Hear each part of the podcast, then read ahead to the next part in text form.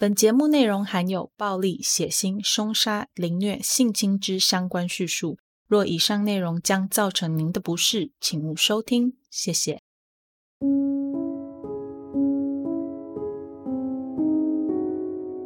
Hello，各位亲爱的 Bonus 们，大家好，欢迎回到《Them 他们的故事》第二季。我是 Molly。在节目开始之前呢，一样先让我们来感谢一下赞助名单。今天的赞助名单有一位，那就是我们的徐先生。感谢感谢感谢徐先生每个月的赞助，也呼吁大家，如果行有余力的话，要多多赞助 Molly 哦。Molly 会把收到的赞助用在升级节目的品质上面，让大家都可以有更好的收听体验。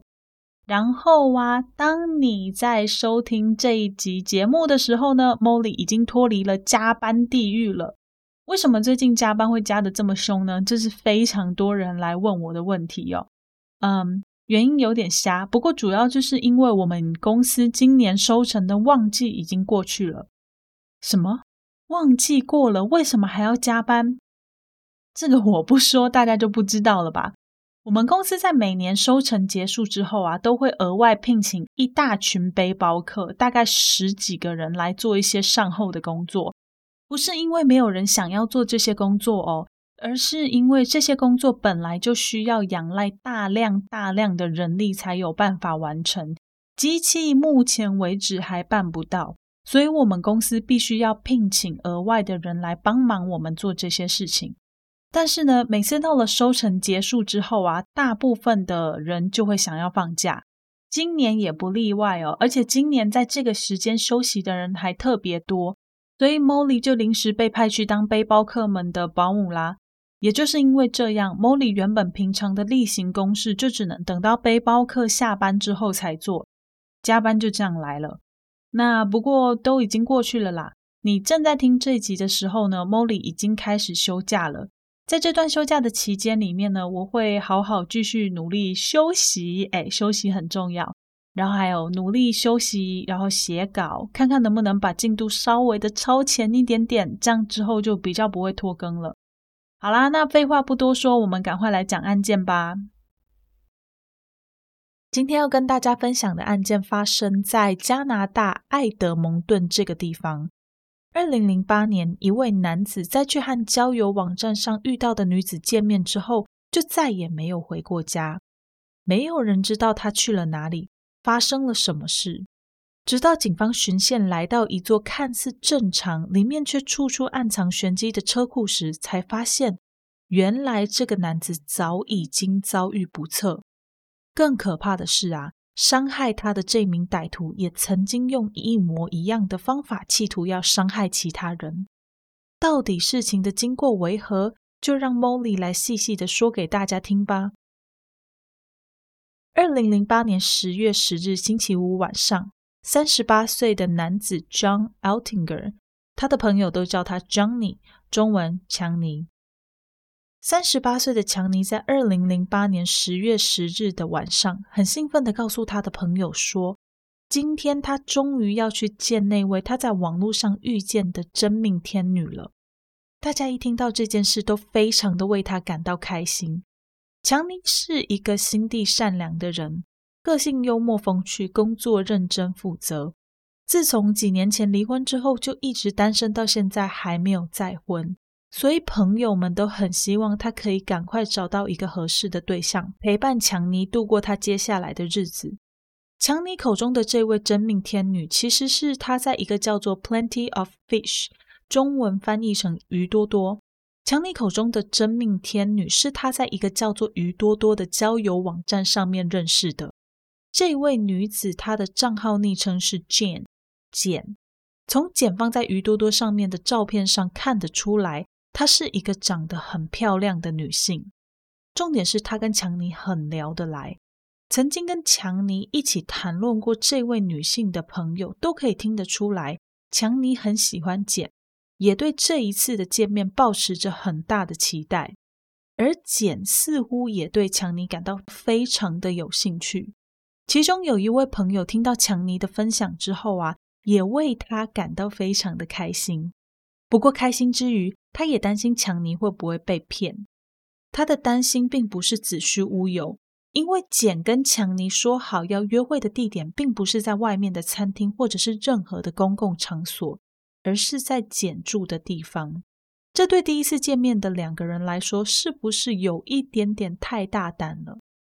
更让人感到匪夷所思的是，简他并没有直接给强尼自己家里的住址，而是告诉强尼说。你到了某个地方之后，我再继续指引你该怎么走。朋友听到这件事，心里一股诡异的感觉油然而生。第一，如果简真的是如同强尼所描述的那样美好，两个人也都视彼此为难得一遇的好对象，那么这段关系应该比较是属于那种正式、将来会认真交往的关系。怎么会是第一次就约在人家家里呢？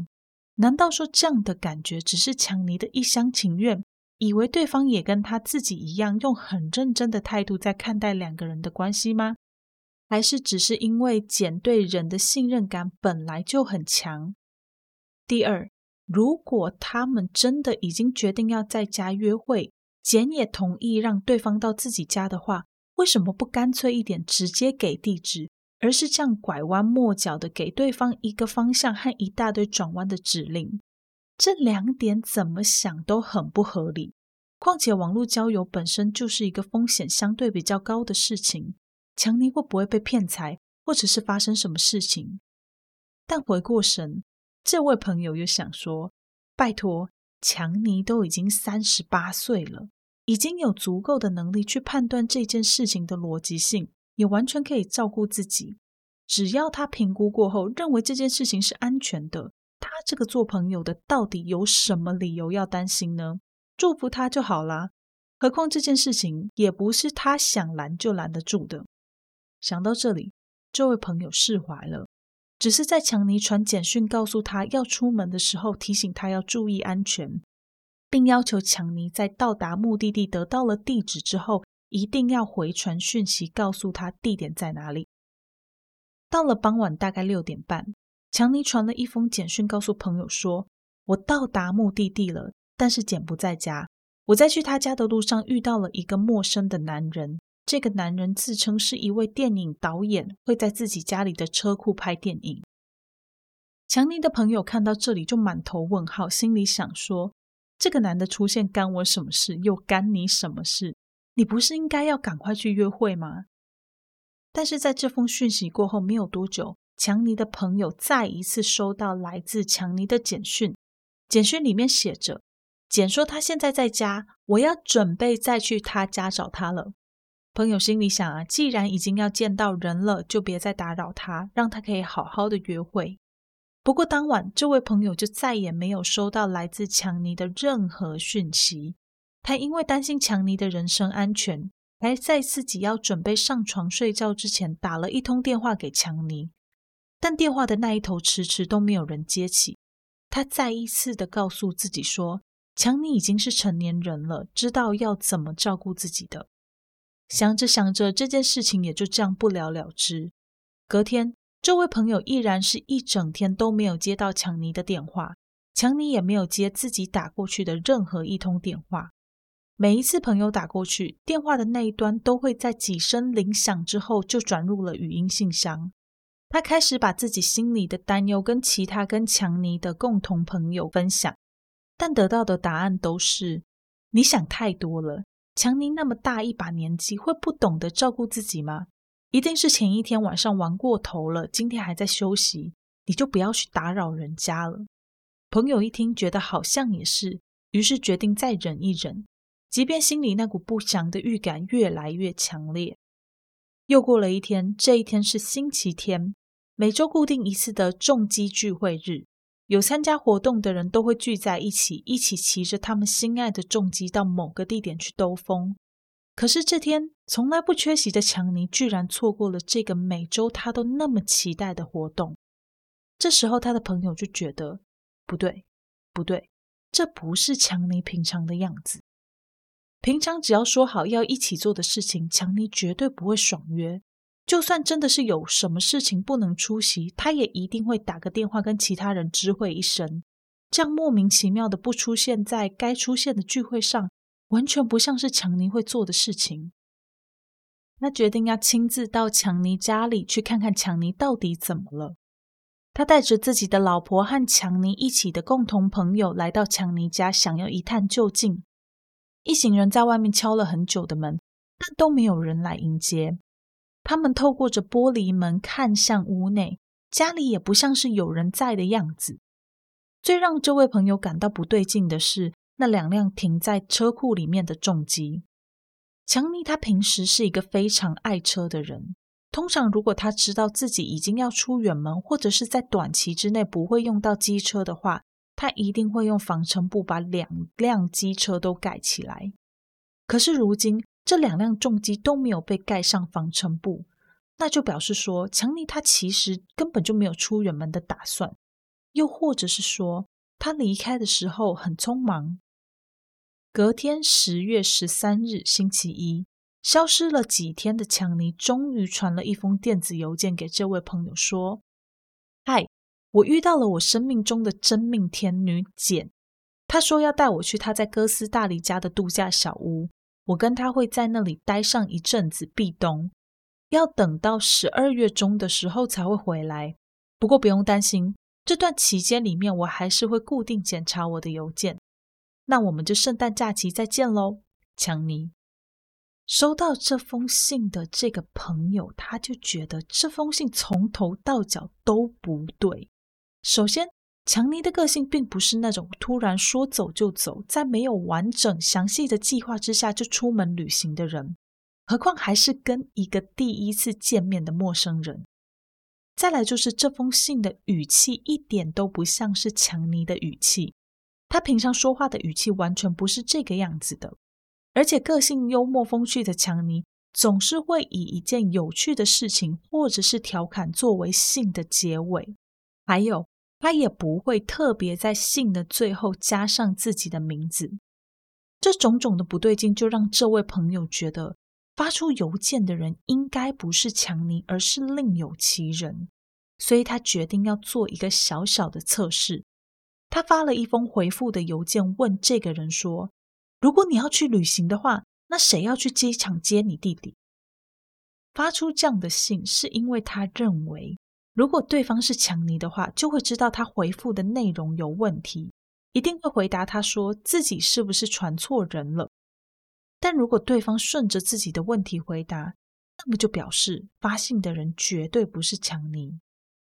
不过，因为这个问题从来没有被回复过，所以始终没有人知道这封信的发信人究竟是不是强尼本人。来自对朋友的担心，终于让他忍不住打了警局的电话，打算通报人口失踪。警察在听到他的描述之后，很直接的告诉他说：“拜托，这个人已经是成年人了，可能只是一时之间遇到不想要面对的事情才躲起来。”又或者是说，他所处在的位置收讯不好，没有讯号，你就不要再一直去打扰人家，让人家好好约会，行吗？朋友听到警察这样说，心里觉得有一点点不好意思，觉得也许真的就是自己想太多了。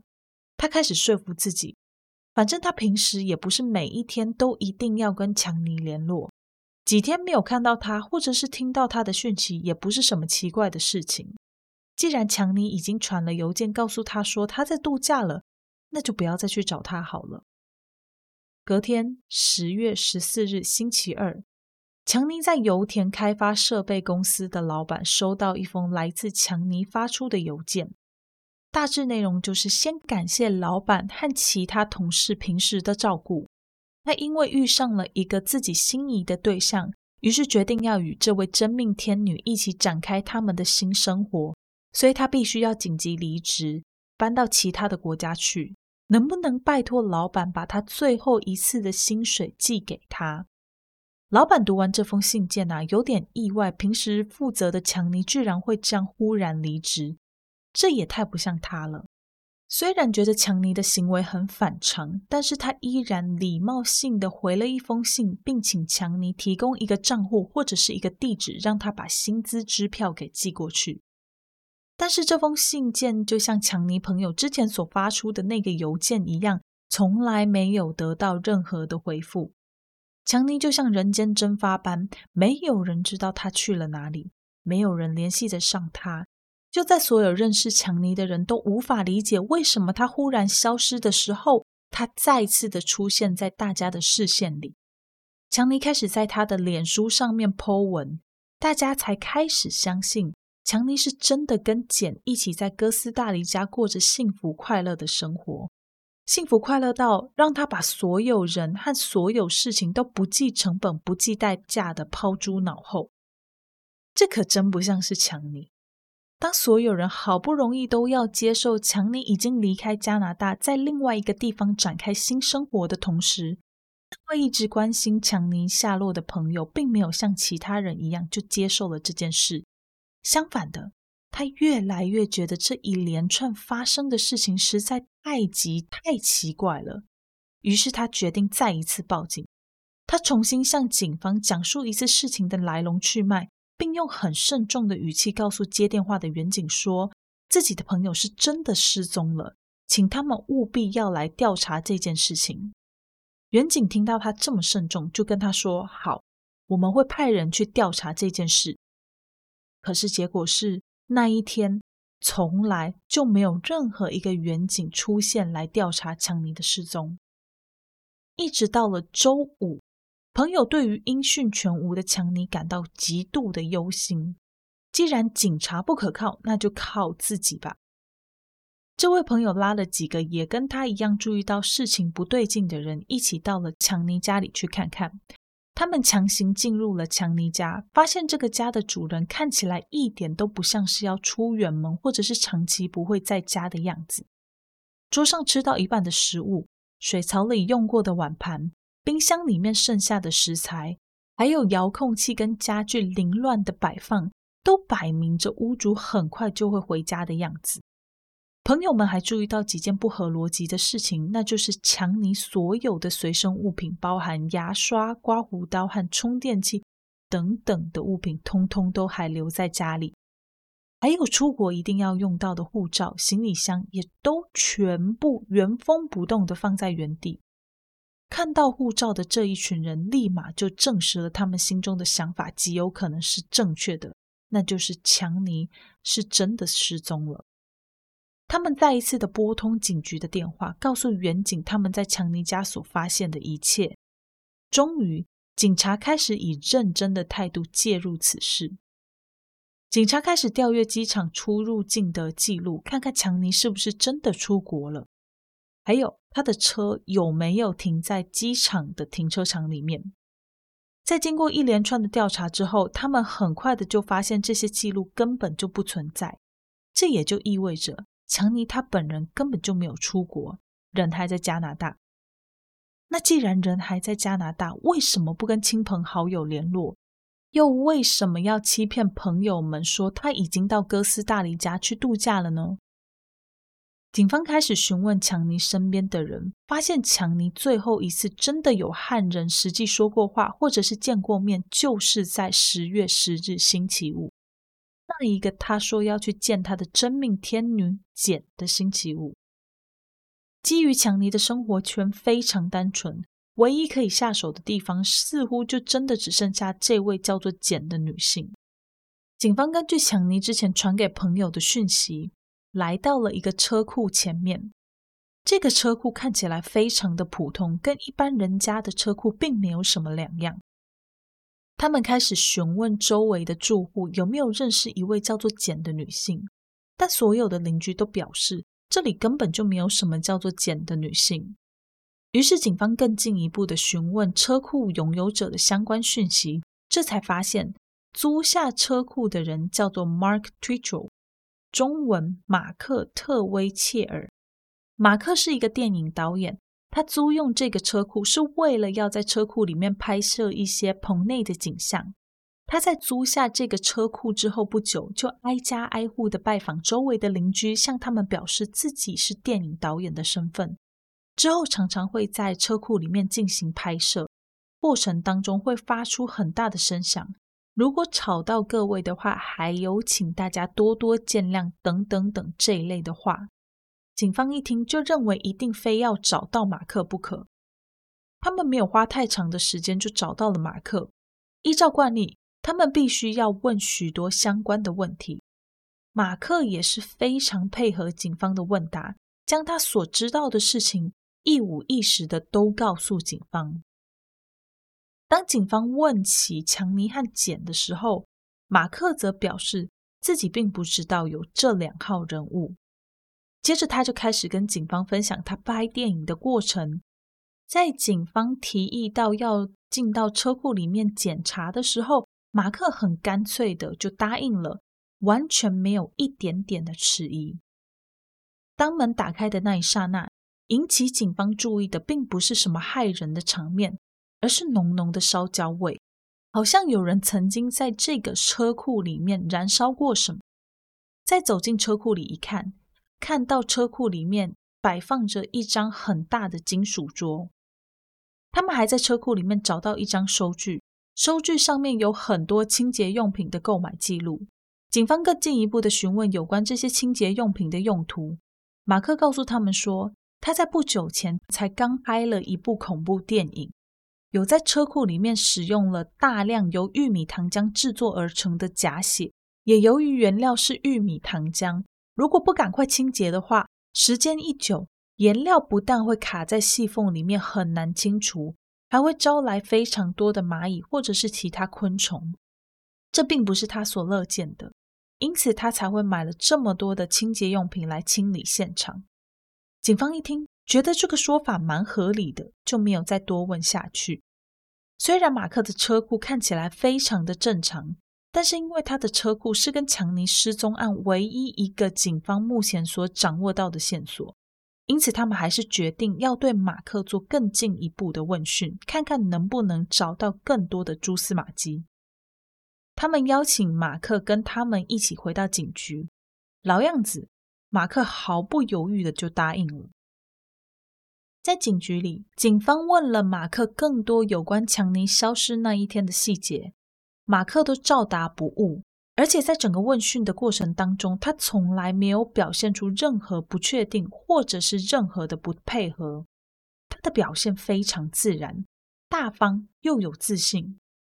除了回答警方问他的问题之外，他还跟警方分享了很多电影相关的知识、电影产业、拍摄手法。他投资了多少钱到他的电影里面？怎样拉赞助等等等的问题。看得出来，马克在电影方面有着相当大的执着和热忱。在整个问讯结束之后，警方只觉得马克就是一个普通到不行的普通人，他只是对电影有相当大的热忱，除此之外也看不出来有什么特别的。随后就让马克直接回家了。不过马克离开之后呢，警方却开始觉得，嗯。这个马克实在是正常到有一点点的不对劲。他们想着，通常一般人在知道有人在自己家的房屋失踪的话，表现应该都会有一点点紧张，甚至会害怕自己成为下一个嫌疑犯。可是马克从头到尾都没有透露出一丝丝的紧张感或者是焦虑的情绪。再来就是，马克在车库里面有提到，他曾经在不久之前才。刚拍过一部恐怖电影，有没有可能是马克透过拍恐怖电影的方式来进行一些不可告人的秘密？但是这一些假设如果没有实质的证据，那就都只是猜测。警方不可能再对马克或者是车库里面做出任何合理的行动。基于这些猜测和假设，以及再也找不到任何线索的情况之下。警方决定要再进入马克的车库里面做一次检查。这一次，警方为了要合法的进入到马克的车库里面，他们向法院申请了搜索令，但是申请却都被法官驳回。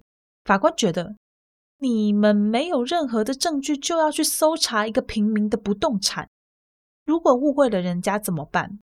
警方这时候很头大，但是如果不去找马克的车库的话，他们根本找不到其他的线索，于是他们干脆直接打电话给马克，问马克说：“他们可不可以再去参观他的车库一次？”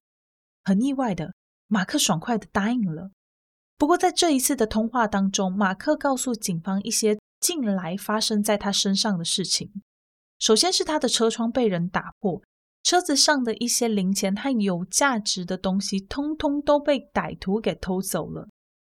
再来就是某一天他回到家，居然发现门是没有上锁的，这跟他早上出门的状态不同。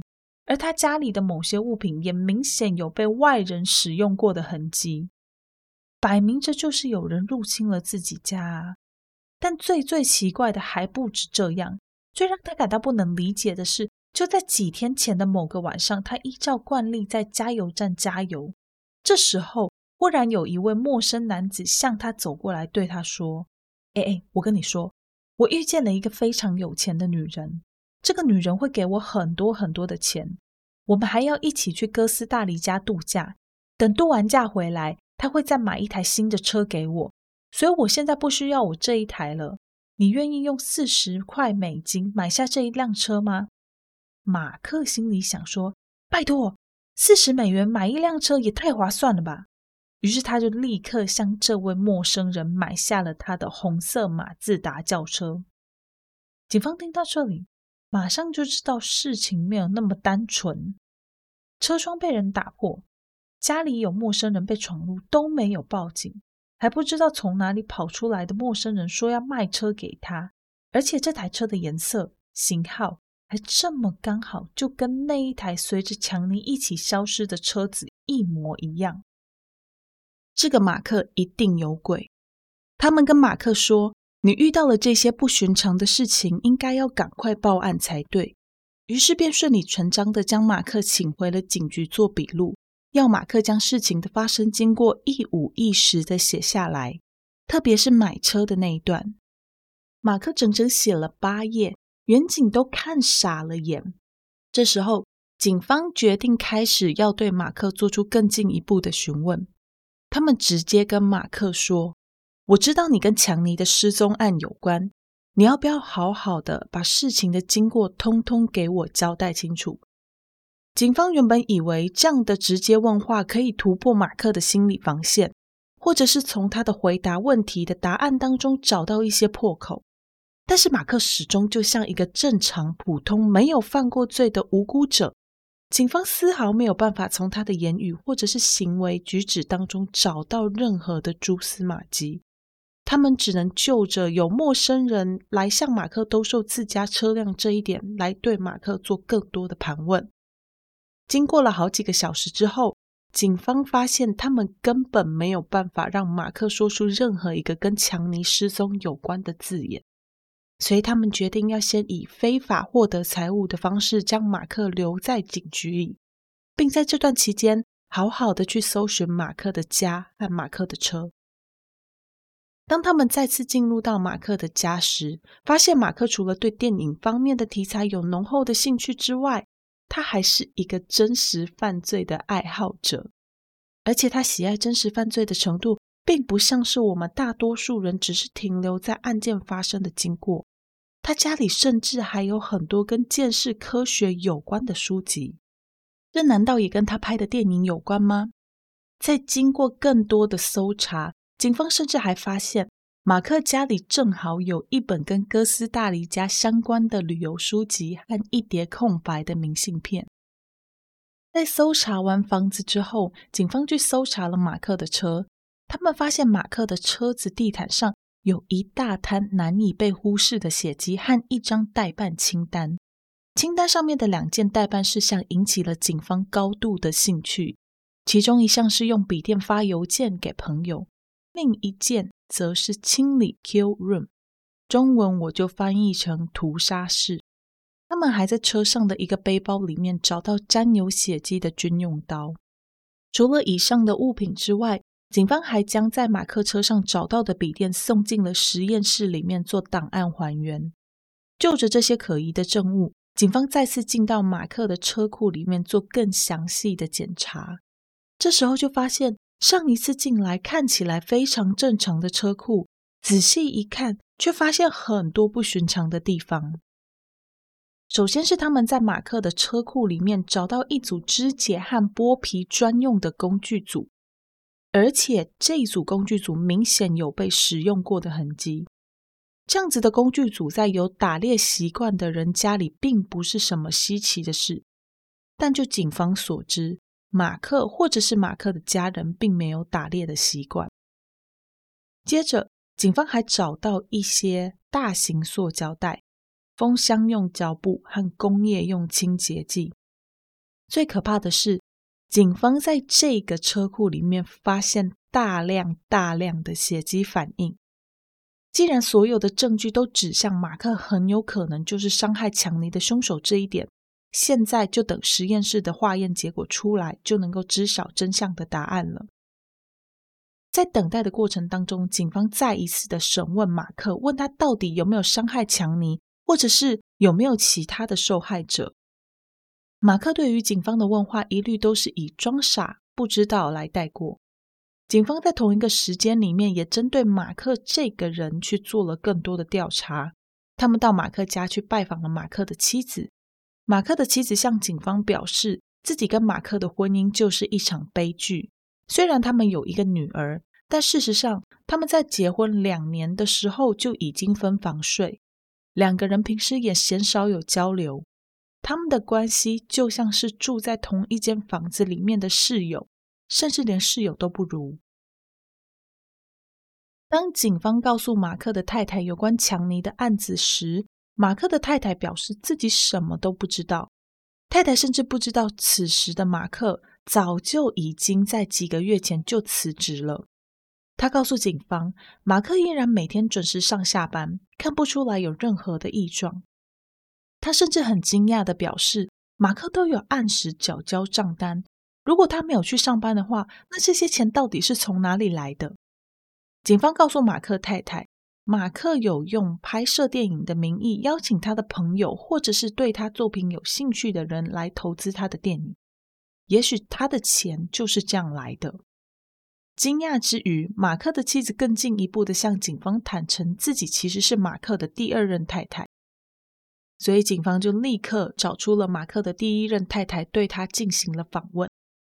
第一任太太对于马克的评价就是强迫性说谎者。必须不断地透过说谎来提高自己，而且他惯性劈腿，甚至在结婚之后还跟前女友上床。访问过马克的两任妻子之后，警方对于马克这个人有了基本的了解。此时，实验室里面的化验结果也出来了，马克车上的那滩血迹的确跟强尼的血迹是吻合的。另外，还记得那一台笔电吗？经过电脑还原技术之后，警方在这台笔电里面找到了一个可疑的档案，一个叫做 SK Confession 的档案，中文翻译成 SK 自白。在看完档案的内容之后，警方认为档名上的 SK 指的应该是 Serial Killer 连环杀手的意思。这份档案是用第一人称所撰写的，最重要的是文字内容提到说，这是一个以真实事件为背景的故事。里面将记录所有我如何成为连环杀手的过程。这边指的我是指撰写这些文字的人。档案里面提到，他原本打算锁定的目标是那些对感情不忠的已婚男士，但后来他认为伤害这些已婚男士还是有可能会对他们的妻子或者是孩子造成更多的伤害和不良的影响，所以他们将目标改为单身的中年男子。接下来的内容则是更多关于犯案的详细情节描述。除了犯案过程和目标之外，这份档案里面也提到了作案用的武器和作案时的穿着，而这些物品刚好都跟警方在马克家找到的证物不谋而合，像是深色的帽 T 那有着金色条纹的黑色面罩。所以这份档案到底是马克所写出来的剧本，还是根本就是他的个人日记呢？根据这份档案的内容，让警方很在意的点是，如果强尼真的是马克手下的被害者的话，那岂不是还有更多无辜的生命丧失在马克的手里呢？当他们继续阅读这份档案的时候，其中有一段就记载着一个从马克手里逃脱的生存者案例的故事。根据这份档案里面的描述，在第一位受害者之前，其实还有另外一个人从这一位杀手的手里逃跑。杀手是在交友网站上认识这位被害人的。当时的他引导被害人到他的车库里，准备在车库里动手。没想到，就因为杀手本人一时的大意，让被害人给逃跑了。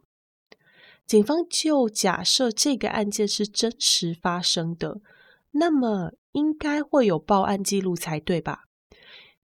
于是，警方他们调阅出所有的报案记录，试着要找到跟档案里面描述相符的记录，但是他们怎么找都找不到。这时候，办案过程一向保密到家的警察们就决定要公布这个故事，让那一位可能存在的被害者出面指认凶手。想不到这个方法的确奏效了。一位叫做 Giles 的男性，他是一个电脑工程师，就出面告诉警方说自己可能就是那一位被害者。就在二零零八年十月三日那一天，他约定好要跟交友网站上认识的一位女性见面。这位女性在当天并没有给吉尔斯他家的地址，而是要吉尔斯遵照自己的指令前往他的住处。吉尔斯按照这位女性的描述，最后来到一个车库前面，而且车库下方也正好有一个刚好可以让他通过的小缝。虽然很不合乎常理。但是，一心只想要见女网友的吉尔斯毫不犹豫的就往那条缝隙里钻。就在他钻进车库里面爬起身的时候，阴暗的车库里一时之间让他分不清楚东南西北。他站在原地不动，等着眼睛适应周围昏暗的光线。忽然，从车库的角落里出现一个男人。这个人一出现就往吉尔斯的身上扑过去。而且就在他扑上吉尔斯的时候，他还拿了电击棒攻击吉尔斯。吉尔斯的反应也很快，虽然处于弱势，但脑袋还是很清楚的。他快速的夺过歹徒手上的电击棒，以为这样自己就可以躲过歹徒的攻击，毫发无伤的离开这里。想不到这时候，歹徒默默的从身后拿出一把枪，指着吉尔斯说：“不准动。”吉尔斯乖乖照做。这名男子在吉尔斯的眼睛上面贴了一层胶带，便转身开始做其他的事情。吉尔斯趁着男子不注意的时候，偷偷的撕下胶带，往车库的缝隙一钻，就钻出了车库。可能是因为刚刚承受了电击的攻击，吉尔斯并没有办法好好的站起身，只能眼睁睁的看着歹徒追上他，抓着他的双腿，要再度把他拖回到车库里去。吉尔斯发出了尖叫声，并且不断的大喊救命。就在这个时候，一对情侣经过了附近，看见正在拉扯不停的两个人，决定要上前查看。当情侣一走近的时候，歹徒刚才用枪指着他的那股杀气瞬间消失，转换成了另一种友善温柔的语气。他说：“哦，别闹了，我们赶快回屋里去吧。”然后又抬头对着那一对情侣说。啊，不好意思，打扰到你们了。我的朋友喝醉都会这样大吵大闹，我也拿他没办法。我这就赶紧把他带回到屋里去。吉尔斯一听到歹徒这样说，连忙反驳道：“我才不是他的朋友，我根本就不认识这个人。这个人他想要伤害我，你们赶快帮帮我啊！”不过，情侣并没有理会吉尔斯的求助，只是对歹徒会心的笑了一笑，便继续牵着狗离开了。吉尔斯感到绝望透顶，他觉得他的人生可能就要结束在这个地方。就在此时，不知道为了什么原因，歹徒放下吉尔斯，转身回到仓库里面。吉尔斯见再次有了空档，立刻连滚带爬的爬回自己的车上，油门一踩，迅速的离开了案发现场。事后，吉尔斯认为自己上交友网站被骗是一件很丢脸的事情，所以他也没有报警，让这件事情就这样不了了之。想不到自己的不作为，居然让歹徒再次出手伤害其他人。由于吉尔斯阐述这件事情的内容相当仔细，很多细节像是歹徒的面具、穿着、车库里的样式，这些只有当事者才会知道的细节。所以警方认为吉尔斯的说辞可信度很高，于是便将吉尔斯所说的话录成口供，并利用这一份口供以谋杀的罪名起诉马克。好不容易到了最后，马克总算是承认了自己杀害强尼这件事情，但是他怎样都不肯说出强尼遗体的下落。警方不断的寻找着强尼的遗体。他们也有试着要从马克的嘴里挖出强尼遗体的位置，但马克始终保持缄默。在马克被逮捕之后的两年，在监狱中的马克终于透过律师交给警方一封关于强尼遗体位置的信。警方也在那一个地点找到了强尼腐烂到只剩下白骨的遗骸。这起案件在审判的时候引起了非常大的争议。由于之前警方就已经将吉尔斯的案件释出于社会大众，因此这起案件在当时是引起很大的关注的。很多媒体争相报道恶人马克的负面新闻。马克的律师就利用这一点向法官表示，媒体对于马克不实的误解，已经让陪审团对于马克产生了难以抹灭的负面印象。这样子起点不对等的审判，绝对会为马克带来不公平的结果。因此，马克的律师申请撤销审判。不过，这项申请遭到了法官的驳回。接着，这位律师又以正当防卫的理由来企图让强尼的刑罚降到最低。他告诉法官和陪审团说，马克之所以会以交友网站诱拐这些人到自己的车库里，是因为他想要透过这些人的失踪来为他自己的电影达到宣传的效果。只是当强尼发现自己被马克骗的时候，他的情绪变得很激动，甚至开始攻击自己。马克就在正当防卫的过程当中和强尼产生了扭打，一个不小心就杀死了强尼。这种说法当然是没有被陪审团和法官采信啊。最后，马克以一级谋杀的罪名被判处了终身监禁，并二十五年不得假释。案件到这里算是到了一个段落，但是 Molly 想要跟大家分享一段关于那份连环杀手自白档案里面的内容，那就是档案里面有描述到，当马克杀害了强尼之后，他曾经试着要在一个大型的铁桶里面燃烧强尼的遗体，但没过多久，他就发现这个方法根本行不通，于是他只好再将强尼的遗体一块一块的从桶子里面给搬出来，装进塑胶袋里。再移动到自己的车上。当他开着车载着遗体要去丢弃的时候，他环顾着周围的人和车，心里暗暗的笑道：“这些人都不知道他们经过的这台车里面装着人类的遗体，真是可笑啊！”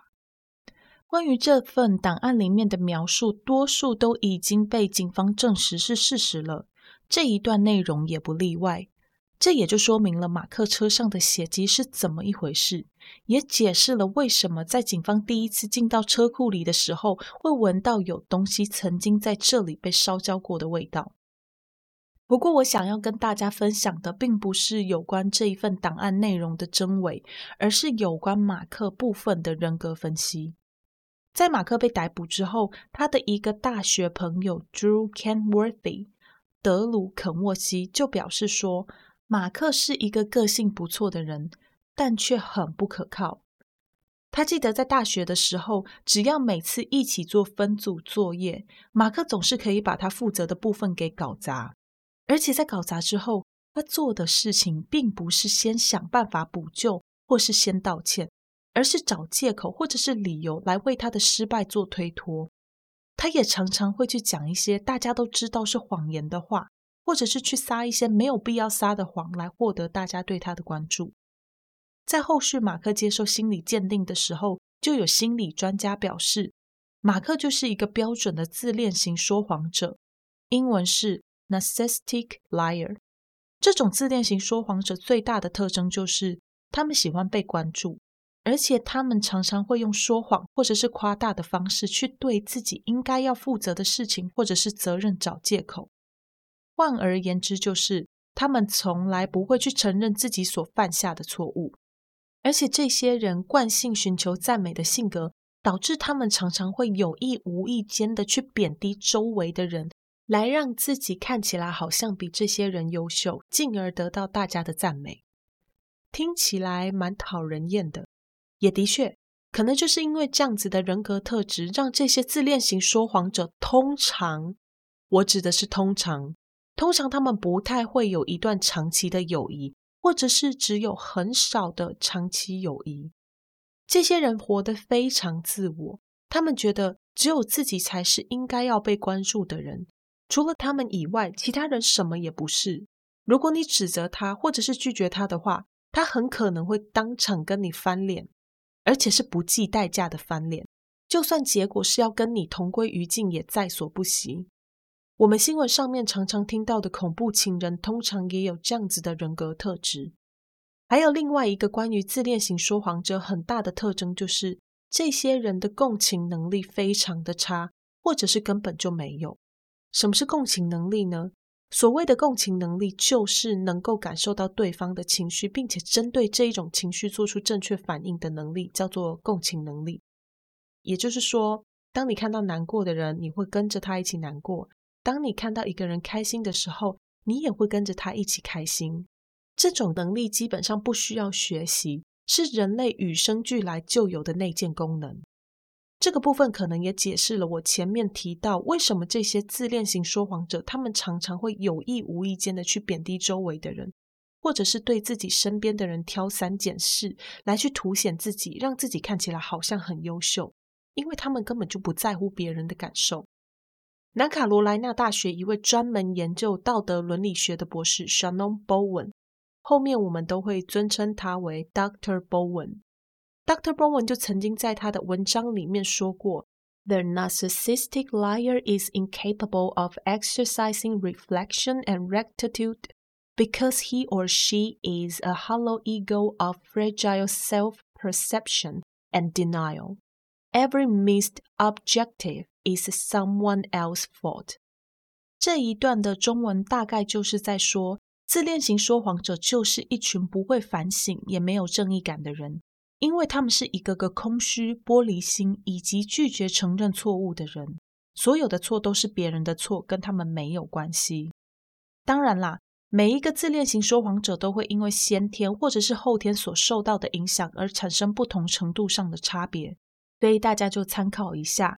文章中也有提到，如果你非不得已一定要跟这些人相处，例如说这些人可能就是你的同事、上司，甚至是家人。那以下有几点建议，可能是可以帮助到你的。第一，就是把事情明确化，并且建立清单。也就是说，如果你非得要跟这些人一起相处，或者是共事的话，你可以帮助自己的方式，就是给这些自恋型说谎者一个程序单，强迫他必须要为每一件事情、每一个程序、每一个环节负责，让他没有机会找借口推脱。第二个就是问题简单化。当一件事情出现偏误的时候，你不要去问这些人为什么会出现错误，或者是错误在哪里这种开放式的问题，因为你一旦给了他开放式的问题，他就会给你一个开放式的答案，而且他们的答案呢，就是开始去找所有的借口，将这些责任推得远远的。你应该要直接问他是或不是，有或没有，做了跟没做。不过要记得。在做这件事情的同时呢，你必须要小心的去激怒这些人。假设他们的答案是在直接承认他们的错误的话，你必须要立刻、马上循循善诱的告诉他们为什么要把这件事情做好，为什么把这件事情做对很重要。这样委婉的语气和表达方式，可以减低自恋型说谎者心中对于被否认所产生的敌意，避免自己陷入危险之中。第三点就是多重的回报系统，简单的说，就是要多多督促啦。那关于自恋型说谎者的分享，大概就到这边为止。为什么要跟大家分享这个资讯呢？是因为不管是以前在台湾的职场，或者是现在在澳洲的职场，Molly 多多少少都有遇到这样子的人。我想各位 Bonus 也是，所以我就想说，嗯。那我就来查一下有关这个自恋型说谎者的资讯，然后看看要怎样去面对这些人，对我们来说会比较好一点。所以我就查到了这些资料啦。那我跟大家做这样子的分享，也不是要你在生活或者是职场上去对任何一个人贴标签，主要是想要跟 Bonus 们分享说，当我们遇到这样子的人的时候，我们可以怎么来做，来保全自己，避免因为误踩对方的地雷而受到伤害，或者是感到任何的不愉快。好啦，那讨论的部分就短短的到这边为止，接下来我们要进留言喽。留言的第一则是来自 Apple Podcast，日期是四月二十八日，昵称昵称是千万不要下载会被自动扣款。哎，不会啦，下载 Molly 的节目不会被自动扣款啦，要下载要下载。好，那标题是五星吹吹，留言是从去年八月开始就忠实收听，听得出来 Molly 很认真在制作每一集的案件。又要上班，又要整理资料，经营 Podcast 一定超忙的，都很棒。唯一希望 Molly 可以再放开放松一点，感觉录音都很用力，这样会太累啦。被 Molly 要求要来留言支持你，所以这不就来了吗？哎，那个昵称我想应该是其他 App 的昵称，跟我的节目没有关系哦。下载茉莉的节目不会被自动扣款，好不好？好，来开玩笑的，谢谢这位 Bonus 哦，特地来留言。留言真的是可以给 Molly 很大的动力，继续往前，继续做节目啦。所以真的，大家要多多留言，好吗？那你从八月就开始收听，所以八月的话，那时候是我们第一季第一集上架的时候，诶，我记得好像是八月三十还是八月三十一，有点忘了，要再回去看一下。哇，那这样也过很久了耶，很开心诶。有时候我听到那种第一集真的是第一集上架就开始收听的 bonus 的时候，我心里真的会觉得很有成就感。因为其实 Molly 也知道自己在节目制作的初期，甚至到了现在，一直都没有办法让节目达到真的很满意、很完美的程度。可是第一季第一集开始就有人一直开始听到现在，真的是很不容易耶！真的非常非常谢谢你。然后现在的声音听起来还是会很用力吗？好，这个部分的话，我会再做一下调整。说真的，我平常讲话不会这样，但是不知道为什么录音的时候就会忽然变成这样子，我也不知道怎么一回事。我自己在猜测啦，有可能的原因应该是因为我会不自觉的一直去偷瞄那个录音的时候，它不是有横的那个杠杠会一直显示说你现在声音大小吗？我觉得应该是因为我一直不自觉的会去看那个杠杠，所以只要那个声音稍微变小的时候，我就会又会提高我的音量。我自己猜应该是这样子啦。那所以大家才会觉得，哎，好像 Molly 有时候讲话很用力。我会再做调整，就是 大家再呃，就是忍耐一下。如果你这样听会造成你的不舒服的话，好吧？也谢谢这位听众的留言，真的真的非常感谢，因为我觉得。每次看到这种来支持的啊，我都会觉得很有成就感。然后就是有时候心情不好的时候回来再看，你就会觉得嗯，好，我要再继续努力加油，把节目好好的做下去。所以真的大家要常常来留言，那就谢谢这位 bonus 啦。那我们下一个留言也是四月二十八号 Apple Podcast，是来自我们的这个应该是中文，应该是静轩，我猜，如果有错的话再跟我说。那标题是优质频道五星支持，内容是口条清晰、节奏稳定，喜欢爱心。那谢谢晋生的留言，也谢谢你喜欢节目，就我会继续努力加油的。然后名字有念错的话，一定要来跟我讲哦，因为他这个是英文拼音。好，那下一则是四月二十八日，昵称是紧盯外汇汇率，标题是一则可以忽略的建议。内容是喜欢犯罪题材，也喜欢这个节目。不过听到后面，我有件事情犹豫了很久，因为可能是个人感受的问题，所以想跟 Molly 建议看看。如果 Molly 不是很认同，不需要改，我还是会持续听啦。建议就是，我觉得如果讲话过程中 Molly 没有很想笑的时候，不用发出笑的 声音，OK？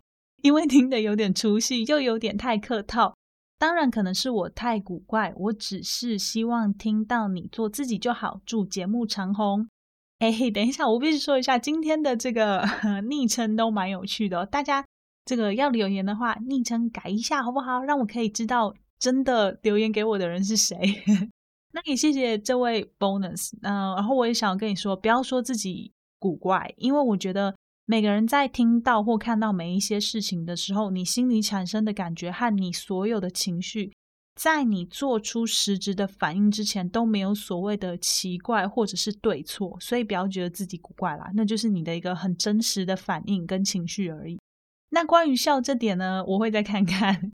会听起来假假的，应该是因为我很想笑，有时候真的是很想笑，可是又怕麦克风爆音，所以在那个把情绪压下来的时候啊，不小心压了太多才会这样。这点我自己会再注意一下。那我呃，这个假期里面我也会去调整一下麦克风的设定，看看这个有些我自己觉得有问题的状况可不可以改善。这样，这是我这一次假期里面的目标之一。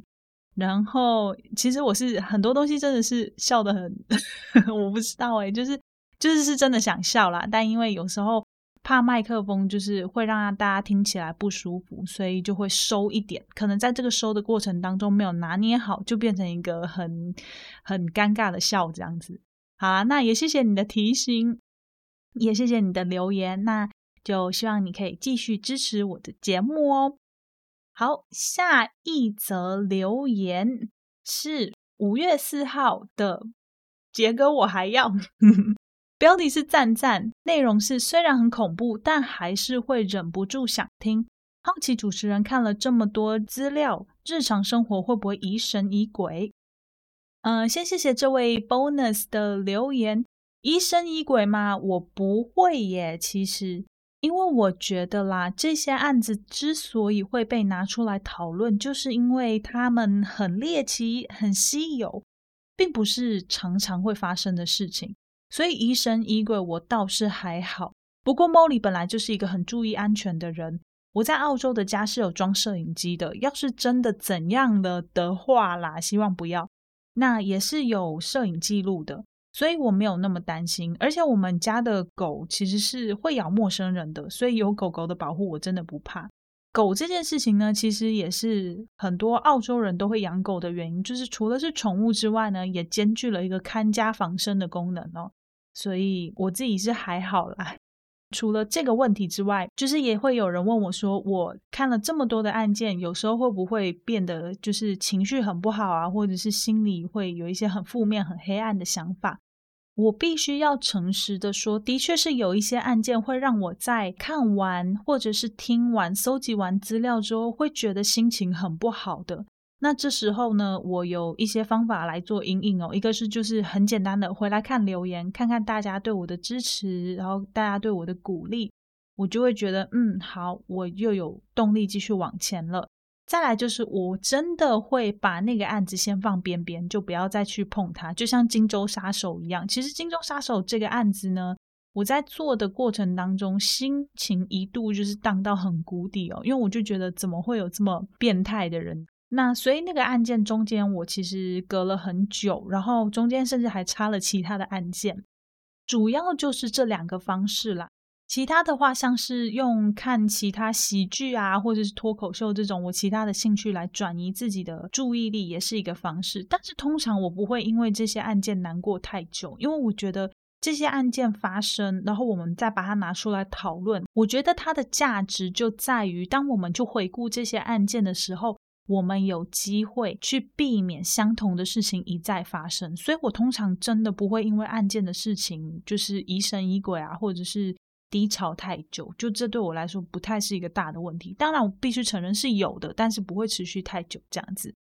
那也谢谢，就是呃杰哥我还要的留言，然后也谢谢，就是大家都会来关心我精神状态的这些 bonus 哦，真的非常非常的感谢你们。好，那就下一则留言是五月五日粉圆爸，标题是也想在节目听到自己留言的粉圆爸。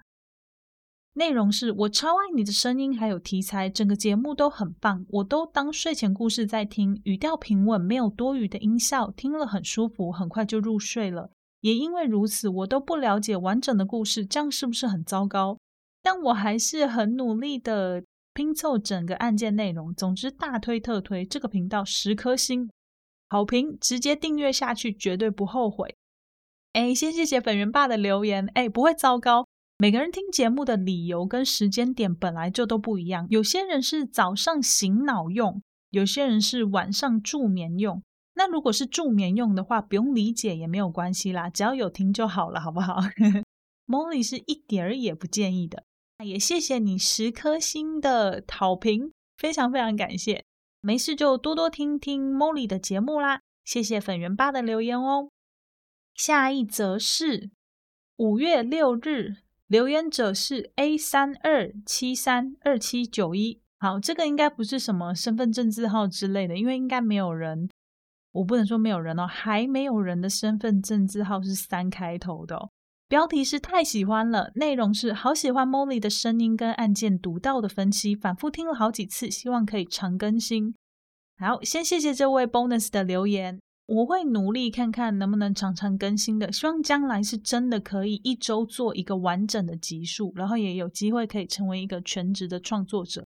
还有还有，Molly 这一次放假真的会很努力的将进度超前，这样子大家就可以比较不会呃一直要等，然后还拖更这样，好不好？那就先谢谢这位 Bonus 的留言啦。再接下来呢，就进到我们的听众信箱。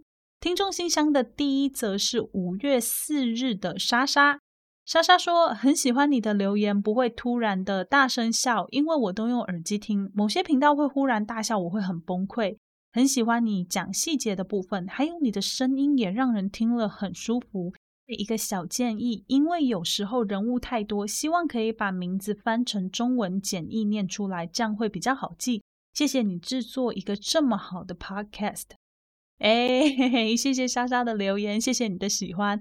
从第二季开始，我真的都有把名字改成中文了，这样听起来应该会稍微比较顺一点。这点蛮多人有跟我反映啦，所以这一季就先暂时就是都会把名字翻成中文，然后念出来试试看效果会不会比较好一点。中文的话，我一定会搭配英文，因为有些人还是其实他们很想要知道英文的原名是什么。那所以，我都会把两个一起念出来，让大家都可以做个参考。不过，在讲述案件的过程当中呢，我主要还是会用中文的名字去做讲解。然后，我们就先这样做一集看看，然后看看效果怎样再说喽。然后也谢谢你，我会继续努力哦。谢谢你的留言啦，莎莎。接下来下一则，今天的最后一则是我们的 Miffy，他说这几天马上听完全部的内容了。从第一集开始听，觉得还好，但越听越过瘾。同时也有在追初快烂肉细节超好听。阿善师带我入坑的 Podcast，熄灯之后很深入、很理性。他说犯罪，刚好都听完，在追的就来找其他好听的真实犯罪 Podcast，挖掘了好多新的频道，结果觉得你是我目前听到最好听的。本来想说单口可能会有一点无聊，但是完全不会耶。然后声音很棒，我建筑系学生边做边设计，听得很开心。设计风格也不会特别 黑暗，别担心，也不会听到睡着，有些会，哈哈。希望你可以继续加油哦，真的期待你的频道。P.S. 可不可以做一集这个邪教？想要更深入的了解，哈哈。然后我之前大三也有想到要到澳洲打工度假，结果还没有正式询问就被爸妈严厉阻止了。哇哦！哎，谢谢 Mivi 的留言。就你说的那几档 podcast，我也有在听，而且我也都超爱哦。他们每一个的风格都不一样，每一个都具有自己个人的特色，所以嗯，我觉得很棒。那你说的那个邪教啊，我有加进我的名单里面了。不过可能要等一下才会讲到，因为最近大家许愿的案件有点多，然后我也自己有一些自己想要做的案件，所以可能会排到稍微比较后面一点点。但是我会赶快去搜集一下他们资料，然后赶快来把这个案件做起来的。还有啊，呃，我蛮建议你，如果有机会的话，等疫情过了，还是可以来澳洲看看，不一定要真的来到一年的打工度假，你就算可能只来一个月、两个月。看看也觉得很推荐哦。好啦，那就谢谢 Miffy 的留言。嗯，留言就先念到这边。大家一样没事，多多留言给 Molly。然后社群和赞助的连接都有放在叙述栏里面，有需要的人就可以直接点击连接，就可以找到 Molly 啦。在这里也要呼吁大家，要在 Apple Podcast 和你收听的平台上给 Molly 节目五星好评，可以有效的帮助这档节目勇往直前。让更多人听到这档节目，当然也要记得把好节目推荐给你的好朋友，让 them 他们的故事可以长长久久的持续下去哦。